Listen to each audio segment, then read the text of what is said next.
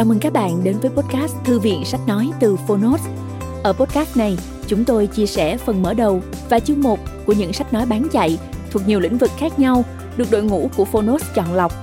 Mong là thông qua podcast, người nghe sẽ tìm thấy quyển sách phù hợp cho bản thân và cả những kiến thức hữu ích cũng như nguồn cảm hứng, kinh nghiệm giúp cuộc sống hàng ngày trở nên phong phú, hiệu quả hơn. Podcast Thư viện Sách Nói được phát sóng đều đặn vào thứ ba, thứ năm và thứ bảy hàng tuần. Mời các bạn cùng đón nghe. Và nếu yêu thích nội dung này, hãy tải ứng dụng âm thanh số và sách nói có bản quyền Phonos để nghe trọn vẹn cuốn sách. Ngoài ra, Phonos còn sở hữu hàng ngàn nội dung số hấp dẫn khác như tóm tắt sách, ebook, thiền, truyện ngủ, nhạc chủ đề, vân vân. Hẹn gặp lại các bạn tại ứng dụng sách nói có bản quyền Phonos nhé. Còn bây giờ, hãy cùng lắng nghe cuốn sách của ngày hôm nay.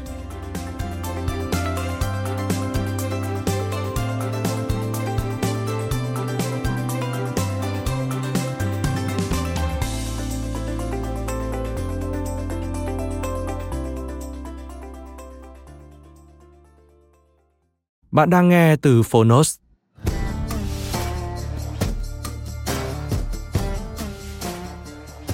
Tôi là Zlatan Ibrahimovic, gã du mục châu Âu, kẻ thách thức thời gian. Tác giả David Lagergrant và Zlatan Ibrahimovic. Người dịch Trần Minh. Độc quyền tại Phonos. Phiên bản sách nói được chuyển thể từ sách in theo hợp tác bản quyền giữa Phonos với công ty cổ phần sách TH.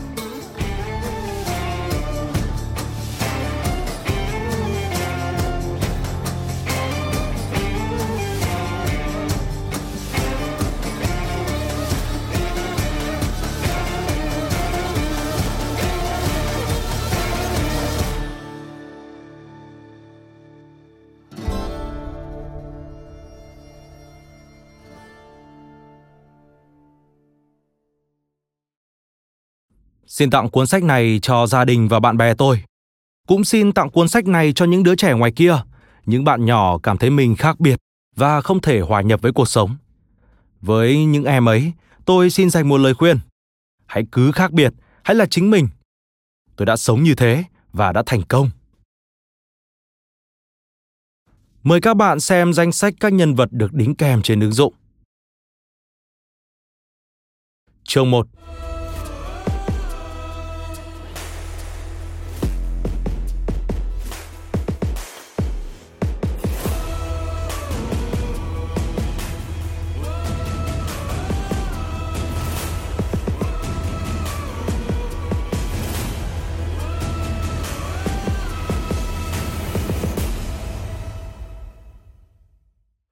Tôi giả tạo, tẻ nhạt, chán ngấy. Tôi lái chiếc Audi do câu lạc bộ cấp và đứng đấy gật đầu như ngày còn đi học. Tôi chả còn đùa cợt, la hét với đồng đội như trước. Pep Guardiola, huấn luyện viên trưởng Barcelona, trong bộ vest xám và gương mặt nghiêm trọng cố hữu, e rẻ tiến đến trước mặt tôi. Khi ấy tôi nghĩ Pep cũng ổn. Tất nhiên không thể là một Mourinho hay một Capello, nhưng cũng ngon lành. Đấy là trước lúc chiến tranh bùng nổ. Mùa thu năm 2009, tôi đang sống trong giấc mơ thời thơ ấu. Tôi chơi cho đội bóng số 1 thế giới và được chào đón bởi 70.000 cổ động viên tại Camp Nou. Tôi đang đi trên mây. À không hẳn, vì còn chút vớ vẩn trên mặt báo. Truyền thông Catalonia nói tôi là một tên khó bảo, một gã bất trị, đại loại thế. Nhưng mặc kệ thôi. Tôi đang ở đây rồi. Helena và bọn trẻ cũng hào hứng. Chúng tôi có một ngôi nhà xinh xắn ở Esplugues de Llobregat còn tôi thì tràn đầy năng lượng. Còn gì đáng chờ đợi hơn nữa chứ? Này, Guardiola xóa tan dòng suy nghĩ của tôi. Ở đây chúng tôi giữ chân mình trên mặt đất. Vâng, tôi nói, ổn thôi. Thế nên chúng tôi không lái Ferrari và Porsche đến sân tập. Tôi gật đầu, cố gắng kiềm chế để không lỗ mãng hỏi. Xe cộ thì liên quan gì ở đây? Nhưng tôi thầm nghĩ, gã này muốn gì? Hắn muốn truyền thông điệp gì? Tin tôi đi, Tôi đâu cần phải ra vẻ thêm làm gì. Gã nghĩ là tôi sẽ làm mặt ngầu, phóng chiếc xe bóng loáng vào sân tập rồi đậu bên lề đường ư. Không bao giờ có chuyện đấy. Nhưng tôi yêu xe của mình. Ai cũng biết điều đó. Chúng là niềm đam mê của tôi. Có điều thông điệp của hắn không liên quan đến xe cộ. Ý hắn phải chăng là đừng có nghĩ mày đặc biệt. Khi ấy tôi đã nhận ra bác xa giống như một ngôi trường vậy. Mọi cầu thủ đều dễ thương và tôi không gặp vấn đề gì với họ. Đã vậy tôi còn có Maxwell, cạ cứng từ thời còn ở Ajax và Inter. Họ nổi tiếng là thế, nhưng thật kỳ lạ, không ai cư xử như ngôi sao cả. Messi, Xavi, Iniesta, nói chung là tất cả đều giống như học sinh vậy. Pep cứ nói và cả đám đều gật đầu, khiến tôi chả thể hiểu nổi. Ở Italia, nếu một huấn luyện viên bảo nhảy lên, cầu thủ sẽ hỏi, tại sao phải nhảy? Ở Barca họ cứ thế mà nhảy thôi. Tôi không hợp với phong cách làm việc đậm mùi tiểu học này một chút nào. Nhưng tôi nghĩ, thôi thì chấp nhận, đừng làm cho người ta tin thêm vào những nhận định được viết trên báo. Thế là tôi cố thích nghi, cố tỏ ra thật dễ bảo. Đấy là một quyết định hết sức bậy bạ. Mino Raiola, đại diện và cũng là bạn tôi đã nói, Ơ kìa mày điên là Slatan, tao không còn nhận ra mày nữa. Đâu chỉ riêng Raiola, chả con ai nhận ra tôi, không một ai. Tôi ngày càng xa rời bản chất của mình. Bạn phải biết là từ khi còn chơi cho Malmo FF, tôi đã tuân thủ triệt để triết lý sống. Slatan sẽ đi con đường của riêng mình, mặc xác những gì mọi người nghĩ. Tôi ghét việc phải sống trong khuôn khổ và vâng lệnh ai đó. Tôi thích mấy gã vượt đèn đỏ. Bạn hiểu ý tôi chứ? Nhưng giờ đây thì tôi không còn nói những gì mình muốn, mà chuyển sang nói những gì mọi người muốn nghe. Tôi giả tạo, tẻ nhạt, chán ngấy. Tôi lái chiếc Audi do câu lạc bộ cấp và đứng đấy gật đầu như ngày còn đi học. Tôi chả còn đùa cợt, là hét với đồng đội như trước. Tôi thấy chán ngấy. Slatan chẳng còn là Slatan. Lần cuối cùng tôi rơi vào tình trạng vâng lời thế này là khi còn học ở Boga Skolan. Ngày ấy lần đầu tiên tôi nhìn thấy bọn nữ sinh mặc áo len dài tay rap Lauren và run đến vãi linh hồn khi chúng rủ ra ngoài chơi với mình. Nhưng tôi vẫn khởi đầu mùa bóng rất tuyệt, ghi hết bàn này đến bàn khác. Chúng tôi giành siêu cúp châu Âu và tôi thì thống trị trên sân cỏ. Còn tôi giờ là một con người khác. Có điều gì đó đã diễn ra, chưa đến mức quá nghiêm trọng, nhưng vẫn bất ổn. Sự im lặng của tôi là một thảm họa tiềm ẩn. Hãy tin tôi, phải điên thì tôi đá mới giữ. Tôi phải la hét và làm tâm điểm của sự chú ý. Bây giờ tôi dồn tất cả vào bên trong vì sức ép phải làm một cầu thủ ngoan ngoãn, một phần vì áp lực truyền thông. Tôi là bản hợp đồng đắt thứ hai trong lịch sử vào lúc ấy, và báo chí thì cứ lặp đi lặp lại chuyện tôi khó bảo thế nào. Vì muốn thay đổi những suy nghĩ đó, tôi đã thay đổi chính con người mình. Đây cũng chính là quyết định ngu ngốc nhất trong đời tôi. Thế nên dù vẫn chơi rất bốc trên sân, nhưng niềm vui trong những bước chạy đã rời bỏ tôi từ khi nào. Khi ấy tôi thậm chí đã nghĩ đến chuyện giã tử bóng đá. Là cầu thủ chuyên nghiệp thì phải tôn trọng hợp đồng, nhưng tôi đã đánh mất niềm vui trên sân. Rồi khi Giáng sinh đến, chúng tôi trở về Thụy Điển, đến Are là một khu trượt tuyết ở miền Bắc và thuê một chiếc xe trượt. Mỗi khi cuộc sống bế tắc, tôi phải luôn vận động để cảm thấy ổn hơn.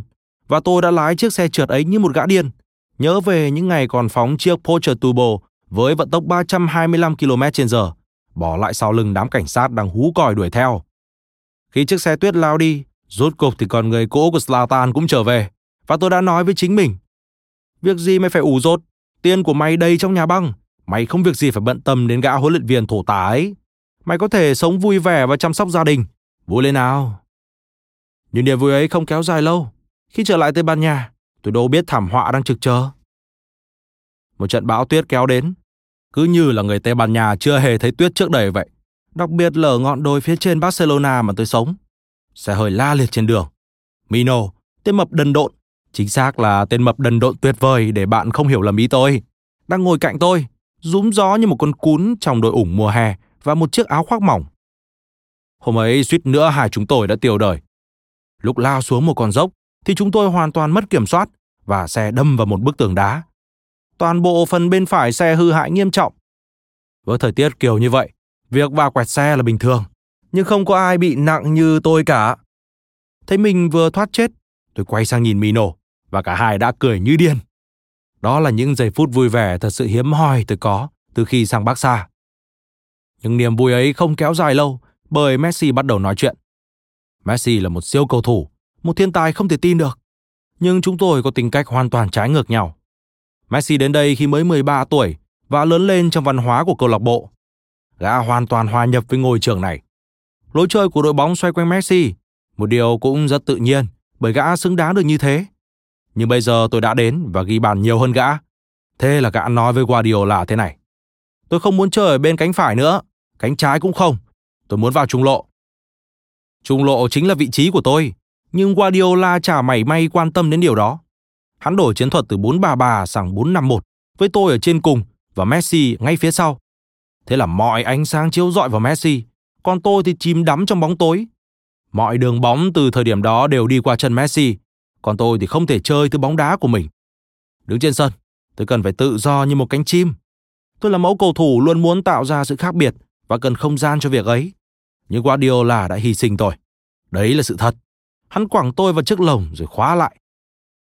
Ok, tôi hiểu cho hắn. Messi là ngôi sao mà. Hắn phải lắng nghe ý nguyện của gã. Nhưng thôi nào, tôi đã ghi hết bàn này đến bàn kia cho Barca. Tôi cũng đỉnh mà. Hắn đâu thể buộc cả đội bóng phải thay đổi cách chơi chỉ vì một cá nhân nào đó. Cho dù cá nhân ấy có kiệt xuất đến cỡ nào. Nếu đã vậy thì ngay từ đầu hắn mua tôi làm gì? Chả ai bỏ ra số tiền khủng như vậy cho một con tốt thí cả. Guardiola buộc phải nghĩ về cả hai chúng tôi chứ. Sau thay đổi đó, bầu không khí trong đội dần trở nên căng thẳng. Tôi là khoản đầu tư lớn nhất từ trước đến nay trong lịch sử đội bóng, nhưng tôi lại không cảm thấy thoải mái khi đứng trong đội. Siki Begiristen, giám đốc thể thao, yêu cầu tôi đến nói chuyện với Guardiola. Zlatan, giải quyết vấn đề của mình đi. Ok được thôi, giải quyết thì giải quyết. Bạn bè tôi cũng nói, Zlatan, với trường hợp của mày, tao thấy giống như bác Sa mua một chiếc Ferrari nhưng lại lái nó như một chiếc Fiat vậy. So sánh hay ghê. Rõ ràng Guardiola đang biến tôi trở thành một cầu thủ đơn giản và tệ hơn. Toàn đội sẽ bị thiệt thòi vì việc ấy. Thế là trong một buổi tập, tôi tiến đến chỗ Guardiola, cố giữ bình tĩnh để không rơi vào một cuộc cãi vã. Tôi nói, tôi không muốn xung đột, tôi không muốn chiến tranh, tôi chỉ muốn thảo luận một chút thôi. Guardiola gật đầu, nhưng trông bộ dạng hắn có vẻ hơi sợ sệt, nên tôi lặp lại. Nếu ông nghĩ tôi đến để cãi nhau thì tôi sẽ đi ngay lập tức. Tôi chỉ muốn nói chuyện. Ừ ổn thôi, tôi cũng thích thảo luận với cầu thủ của mình. Vậy nghe nhé. Tôi tiếp tục. Ông đang khai thác không đúng khả năng của tôi. Nếu chỉ cần một người ghi bàn, lẽ ra ông nên mua Inzaghi hay ai đó khác. Tôi cần khoảng trống, tôi phải tự do. Tôi đâu thể chạy lên chạy xuống liên tục. Tôi nặng đến 98 kg, tôi không có năng lượng cho việc ấy. Guardiola làm ra vẻ trầm ngâm. Hắn lúc nào cũng vậy. Nhưng tôi cứ nghĩ là cậu có thể đá được như thế. Không, nếu vậy tôi thà ngồi dự bị còn hơn. Tôi hiểu tình thế của ông, nhưng ông đang hy sinh tôi cho những cầu thủ khác. Không ổn đâu. Giống như ông mua một chiếc Ferrari chỉ để lái như một chiếc Fiat vậy. Tôi nhắc lại nhận xét của bạn mình. Hắn lại trầm ngâm. Ok, có thể tôi đã sai lầm, để tôi tính lại xem sao. Tôi vui vẻ ra về với niềm tin Guardiola sẽ giải quyết chuyện đó. Nhưng ôi thôi, tôi đâu ngờ cuộc gặp gỡ ấy lại là khởi nguồn của một cuộc chiến tranh lạnh. Guardiola không còn nhìn mặt tôi nữa. Bỏ qua những chi tiết ấy, tôi tiếp tục trời bốc lửa hơn và ghi thêm nhiều bàn. Những bàn thắng ấy không đẹp như thời ở Italia vì tôi lúc nào cũng phải bám vòng cấm. Ibra Cadabra của Serie A không còn nữa, nhưng hiệu suất ghi bàn thì vẫn cao. Trước Arsenal tại sân Emirates, chúng tôi lấn nát đội chủ nhà hoàn toàn. Bầu không khí trên sân cực kỳ căng thẳng. 20 phút đầu tiên thật tuyệt vời. Tôi ghi một bàn, rồi hai bàn, toàn là siêu phẩm. Tôi nghĩ Mặc xác Guardiola, tôi sẽ đi con đường của riêng mình. Nhưng bạn biết sao không? Hắn thay tôi ra. Arsenal gỡ hòa hai đều. Xui xẻo hơn nữa là tôi bị chấn thương đùi ngay sau trận ấy. Thông thường một huấn luyện viên phải quan tâm đến chấn thương của cầu thủ. là tan mà chấn thương thì đấy phải là chuyện lớn ở mọi đội bóng. Nhưng Guardiola lạnh như băng, không nói một lời suốt 3 tuần tôi ngồi ngoài. Dù là xã giao kiểu ổn không Slatan, chơi trận tiếp theo được chứ, cũng không có. Không có chào buổi sáng hay sang buổi cháo gì cả. Không có một lời hỏi han. Hắn thậm chí còn tránh nhìn vào mắt tôi. Khi tôi bước vào phòng, hắn lập tức đứng dậy và rời khỏi đó. Chuyện quái gì vậy? Tôi nghĩ tôi đã làm sai sao? Trông tôi dị lắm à? Hay tôi nói gì bậy bạ? Đầu óc tôi xoay vòng với những suy nghĩ đó, đến mức không thể ngủ được. Tôi đâu cần Guardiola yêu tôi, cứ ghét tôi nếu hắn muốn. Sự căm ghét và thù hận càng khiến cho tôi có thêm động lực nhưng tôi thấy hoang mang vì không biết mọi chuyện sẽ đi về đâu. Thế là tôi mang chuyện đi hỏi những cầu thủ khác, nhưng không một ai trả lời được. Tôi bèn tâm sự với Thierry Henry, một người cũng đang phải ngồi dự bị thời gian ấy. Henry là cầu thủ ghi bàn nhiều nhất trong lịch sử đội tuyển Pháp.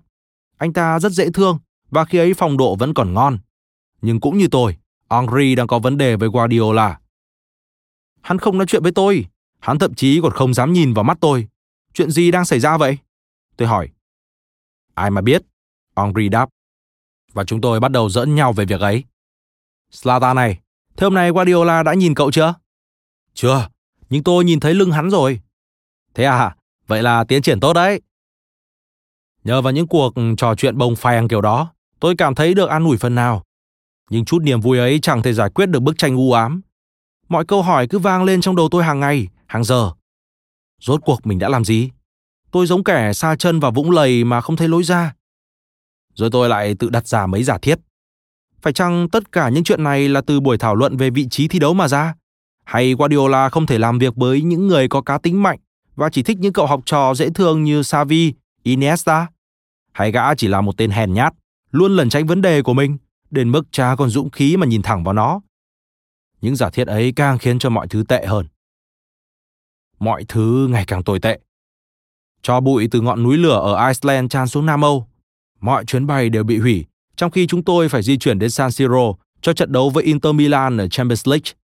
Thế là một vài tay đầu óc có vấn đề ở Barca nảy ra sáng kiến đi xe buýt. Khi ấy tôi đã hoàn toàn bình phục sau chấn thương, nhưng chuyến đi quá là thảm họa. Các bọn phải ngồi suốt 16 tiếng đồng hồ trên xe, và khi đến được Milano thì ai cũng giạc hết cả người. Đây là trận đấu quan trọng nhất của mùa bóng, trận bán kết Champions League. Riêng tôi đã chuẩn bị cho việc bị la ó, huýt sáo và sỉ nhục bởi chính những cổ động viên cũ của mình. Không sao cả, điều ấy càng kích thích tôi. Gặp Inter cũng là lúc tôi tái ngộ Jose Mourinho, một ngôi sao lớn thật sự. Ông ấy đã vô địch Champions League cùng Porto. Khoảng thời gian làm việc của Mourinho tại Inter thật đáng nhớ. Lần đầu gặp Helena, ông đã nói với vợ tôi thế này. Helena, cô chỉ có một nhiệm vụ duy nhất. Hãy cho Slatan ăn, hãy để Slatan ngủ ngon và giữ cho Slatan luôn vui vẻ. Mourinho luôn nói những gì mình muốn. Tôi kết ông ấy chỗ đó. Mang tác phong của một vị tướng chỉ huy, nhưng Mourinho cũng rất biết quan tâm người khác. Ông ấy thỉnh thoảng lại gửi tin nhắn hỏi han tình hình cuộc sống của tôi. Guardiola thì hoàn toàn trái ngược. Nếu Mourinho thắp sáng căn phòng, thì Guardiola là tên tắt đèn, để mọi người lại trong bóng tối. Tôi nghĩ Guardiola cũng rất ngán và rất ghét Mourinho. Chúng ta không đấu với Mourinho mà đấu với Inter. Guardiola nói, cứ như thể hắn không nói thì cầu thủ sẽ không biết vậy. Hắn cứ đứng đó thao thao bất tuyệt về mớ triết lý của mình. Tôi chả buồn nghe thêm những gì hắn nói. Cái gì mà máu và nước mắt, có cần tẩm lợn vậy không? Rồi cả đám ra sân cho buổi tập trước trận. Đấy là lúc Guardiola nói chuyện lại với tôi lần đầu tiên sau cuộc chiến tranh lạnh. Toàn đội dõi theo cảnh tượng ấy với sự chăm chú đặc biệt, theo cái kiểu Ibra chuẩn bị trở lại. Cậu đã chính được chứ? Guardiola hỏi. Tất nhiên rồi. Nhưng cậu chuẩn bị chưa? Tất nhiên tôi ổn mà. Chuẩn bị thật rồi chứ? Hắn nói chuyện như một con vẹt, còn tôi thì ngày càng bực bội. Nghe nhé, chuyến đi thật thổ tả, nhưng phong độ tôi đang ngon. Chấn thương không còn là vấn đề nữa. Cứ quăng tôi ra sân rồi ông sẽ thấy. Guardiola nhìn tôi đầy hoài nghi. Tôi chả thể hiểu nổi. Sau đó tôi gọi cho Mino Raiola. Tôi rất hay gọi điện cho gã mập. Báo chí Thụy Điển cứ bảo Mino làm hỏng hình ảnh Slatan. Mino thế này, Mino thế nọ. Nhưng với tôi thì Mino là một thiên tài. Tôi hỏi gã, Guardiola muốn gì vậy? Mino cũng không thể giải thích. Nhưng tạm đặt Guardiola sang một bên, tôi để tâm vào trận đấu. Barca đã dẫn 1-0, nhưng rồi trận đấu bước sang một ngã rẽ. Tôi bị thay ra sau 60 phút và Barca thua luôn một bà. Cực thật, tôi như phát điên lên được. Nếu là ngày trước tôi phải tốn rất nhiều ngày, thậm chí là nhiều tuần lễ để nuốt trôi một thất bại. Nhưng bây giờ tôi có Helena và bọn trẻ, họ giúp tôi ngồi ngoài và bước tiếp. Thế là tôi hướng đến trận lượt về tại Camp Nou với sự hứng khởi tăng dần theo từng ngày. Áp lực tất nhiên cũng kinh khủng, cứ như một cơn bão đang tràn đến vậy. Chúng tôi buộc phải thắng cách biệt nếu muốn vào chung kết, nhưng kết quả vẫn chỉ là một không và Barca bị loại. Điều tồi tệ nhất là Guardiola xem tôi như tội đồ của việc ấy. Từ chỗ không dám nhìn mặt tôi, hắn chuyển sang nhìn khinh bỉ, giống như tôi là gã hậm. Hắn là một bức tường đá, tôi không tìm thấy nổi chút dấu hiệu của sự sống nào từ bức tường ấy. Tôi lái chiếc Audi của câu lạc bộ cấp trong nỗi ưu phiền đã lên đến tột đỉnh. Cứ mỗi giờ trôi qua, tôi lại càng muốn thoát ra khỏi câu lạc bộ mình từng khảo khát được khoác áo. Trận gặp Villarreal, hắn cho tôi vào sân 5 phút cuối. Vâng, 5 phút. Tôi điên không phải vì mình ngồi dự bị. Tôi sẵn sàng xem đồng đội thi đấu nếu huấn luyện viên của tôi đủ đàn ông để nói. Trình cậu non lắm, Zlatan à. Guardiola không dám nói điều đó. Và cơn điên của tôi bùng phát. Nếu là Guardiola, hẳn tôi sẽ cảm nhận được cơn thịnh nộ và phải sợ hãi lắm. Tôi không nói mình sẽ dùng nắm đấm. Tôi đã trải qua nhiều chuyện trong đời, nhưng chưa bao giờ tôi phải dùng đến hạ sách ấy. Vâng, ở trong sân cỏ, tôi có húc đầu vài gã, nhưng ngoài đời thì tôi chưa từng hận ai đến mức động thủ trước. Trận đấu với Villarreal kết thúc, tôi cùng cơn thịnh nộ của mình tiến vào phòng thay đồ. Cái thù của tôi đây rồi, hắn đang xòa cái đầu hói. Khi ấy trong phòng chỉ có Torre và một vài người. Trên sàn là một cái thùng kim loại đựng quần áo bẩn. Tôi tiến đến và đá văng cái thùng ấy. Tôi nghĩ nó đã phải văng đi đến 3 mét. Chưa hạ giận, tôi còn gầm lên. Mày không có bi, mày chỉ là cứt nếu so với Mourinho, mày đi chết đi. Tôi hoàn toàn mất kiểm soát vào lúc ấy. Và bạn biết Guardiola phản ứng lại như thế nào không? Hắn không thể đáp lại theo kiểu bình tĩnh nào, cậu đâu thể nói năng như thế với huấn luyện viên chứ. Hắn hèn nhát đến mức độ như thế đó. Tất cả những gì hắn làm là nhặt từng thứ một bỏ lại vào thùng, như một người lao công nhỏ bé tội nghiệp. Thu dọn xong, hắn rời khỏi đó, không mảy may nói một lời nào. Câu chuyện nhanh chóng lan truyền trong đội. Mọi người cứ hỏi nhau có chuyện gì thế? Vì sao lại như thế? Nhưng rồi đâu có ai trả lời được. Một số người đến hỏi thăm, nhưng tôi chả còn thiết thà muốn giải bẩy nữa. Tại huấn luyện viên khốn kiếp đã loại tôi ra khỏi đội hết tuần này sang tuần khác mà không buồn giải thích vì sao. Tôi lấy gì để trả lời cho những đồng đội hiếu kỳ đây? Tôi có không ít những cuộc cãi vã trong sự nghiệp, nhưng thường thì ngay ngày hôm sau, tôi cùng với huấn luyện viên đã giải quyết xong mâu thuẫn ấy. Đối thoại là cách những người đàn ông giải quyết hiểm khích. Bây giờ tất cả những gì tôi có là sự im lặng và những màn đấu tâm lý. Rồi tôi tự hỏi bản thân. Slatan, mày 28 tuổi, ghi 22 bàn và có 15 đường truyền thành bàn tại Barca. Tại sao người ta lại cư xử như mày không hề tồn tại? Mày chấp nhận được điều đó không? Mày có nên tiếp tục thích nghi không? Mày còn muốn ngoan ngoãn nữa không? Và câu trả lời là không đời nào. Khi biết mình sẽ tiếp tục dự bị trong trận gặp Ameria, tôi chợt nhớ lại buổi gặp đầu tiên với Guardiola khi vừa sang Barca. Hôm ấy hắn đã nói, ở Barcelona, chúng tôi không lái Ferrari và Porsche đến sân tập. Từ đây, tôi sẽ mặc xác mọi thứ. Tôi sẽ lái chiếc xe mình muốn. Ai thích lái Audi thì cứ lái. Tôi nhảy lên chiếc Enzo của mình, phi đến sân tập và đỗ ngay trước cổng. Và tất nhiên là một vụ lùm xùm mới nổ ra. Báo chí viết về việc ấy không khác gì chuyện thời sự. Họ bảo giá mua chiếc xe ấy nhiều bằng lương một tháng của cả đội Ameria cộng lại. Tôi mặc xác. Báo chí bây giờ viết gì cũng không còn ý nghĩa với tôi nữa. Tôi quyết định trở lại con người thật của mình. Và đấy chỉ là phát pháo đầu tiên. Tôi đã luôn là một chiến binh. Và một chiến binh thì cần phải có sự chuẩn bị. Thế nên tôi bốc máy và gọi cho Mino. Chúng tôi luôn lên kế hoạch và ủ mưu cùng nhau. Tôi cũng gọi điện cho những người bạn khác. Tôi luôn muốn nhìn nhận sự việc từ nhiều góc độ. Lần ấy tôi nhận được đủ thứ lời khuyên. Đám bạn Rosengard thậm chí còn bảo hãy để bọn tao kéo đến đó phá banh cái sân tập của bác Sao một phen. Nhưng tất nhiên, người mà tôi nói chuyện và thảo luận nhiều nhất vẫn là Helena. Nàng đến từ thế giới khác tôi, thế nên nàng lúc nào cũng giữ được sự bình tĩnh. Bấy giờ Helena khuyên tôi, anh đã trở thành một người cha tốt hơn. Nếu như đội bóng không làm anh cảm thấy thoải mái, vậy thì cứ về nhà mà lập đội với em và các con này. Nghe vậy tôi liền vui vẻ trở lại. Tôi ra sân và đá bóng với bọn trẻ, cố gắng để đầu óc mình thoát khỏi những suy nghĩ không vui. Và tôi lại vùi đầu vào chơi điện tử như ngày xưa. Tôi nghiện điện tử. Hồi còn ở Inter, tôi có thể chơi đến 4, 5 giờ sáng, chỉ ngủ vài tiếng là đến sân tập luôn. Nhưng từ khi sang Barca, tôi tự đặt ra luật lệ cho mình. Không Xbox, không PlayStation sau 10 giờ đêm. Giờ thì tôi quay trở lại thói quen cũ của mình. Chơi bời đến chừng nào chán thì thôi. Tôi tận dụng khoảng thời gian cuối ở Tây Ban Nha cho gia đình. Thỉnh thoảng có làm vài chai Corona. Đấy là mặt tươi sáng của vấn đề. Nhưng khi thức dậy và đến sân tập thì tôi lại thấy qua điều là Phần tối tăm, đáng chán trong tôi lại trỗi dậy. Tôi lên kế hoạch cho một cuộc báo thù, đòi lại những gì Guardiola đã lấy mất của tôi. Tôi ủ mưu thật lâu và quyết làm cho kỳ được. Phải cho tên huấn luyện viên ấy và Barcelona biết Zlatan thật sự là như thế nào. Bởi vì đừng bao giờ quên điều này. Bạn có thể lôi đứa trẻ ra khỏi một khu ổ chuột, nhưng không bao giờ tách được khu ổ chuột ra khỏi đứa trẻ ấy. Mời các bạn xem những hình ảnh thời thơ ấu của Zlatan được đính kèm trên ứng dụng. Cảm ơn các bạn đã lắng nghe podcast Thư viện Sách Nói. Podcast này được sản xuất bởi Phonos, ứng dụng sách nói có bản quyền và âm thanh số dành cho người Việt. Hẹn gặp lại ở những tập tiếp theo.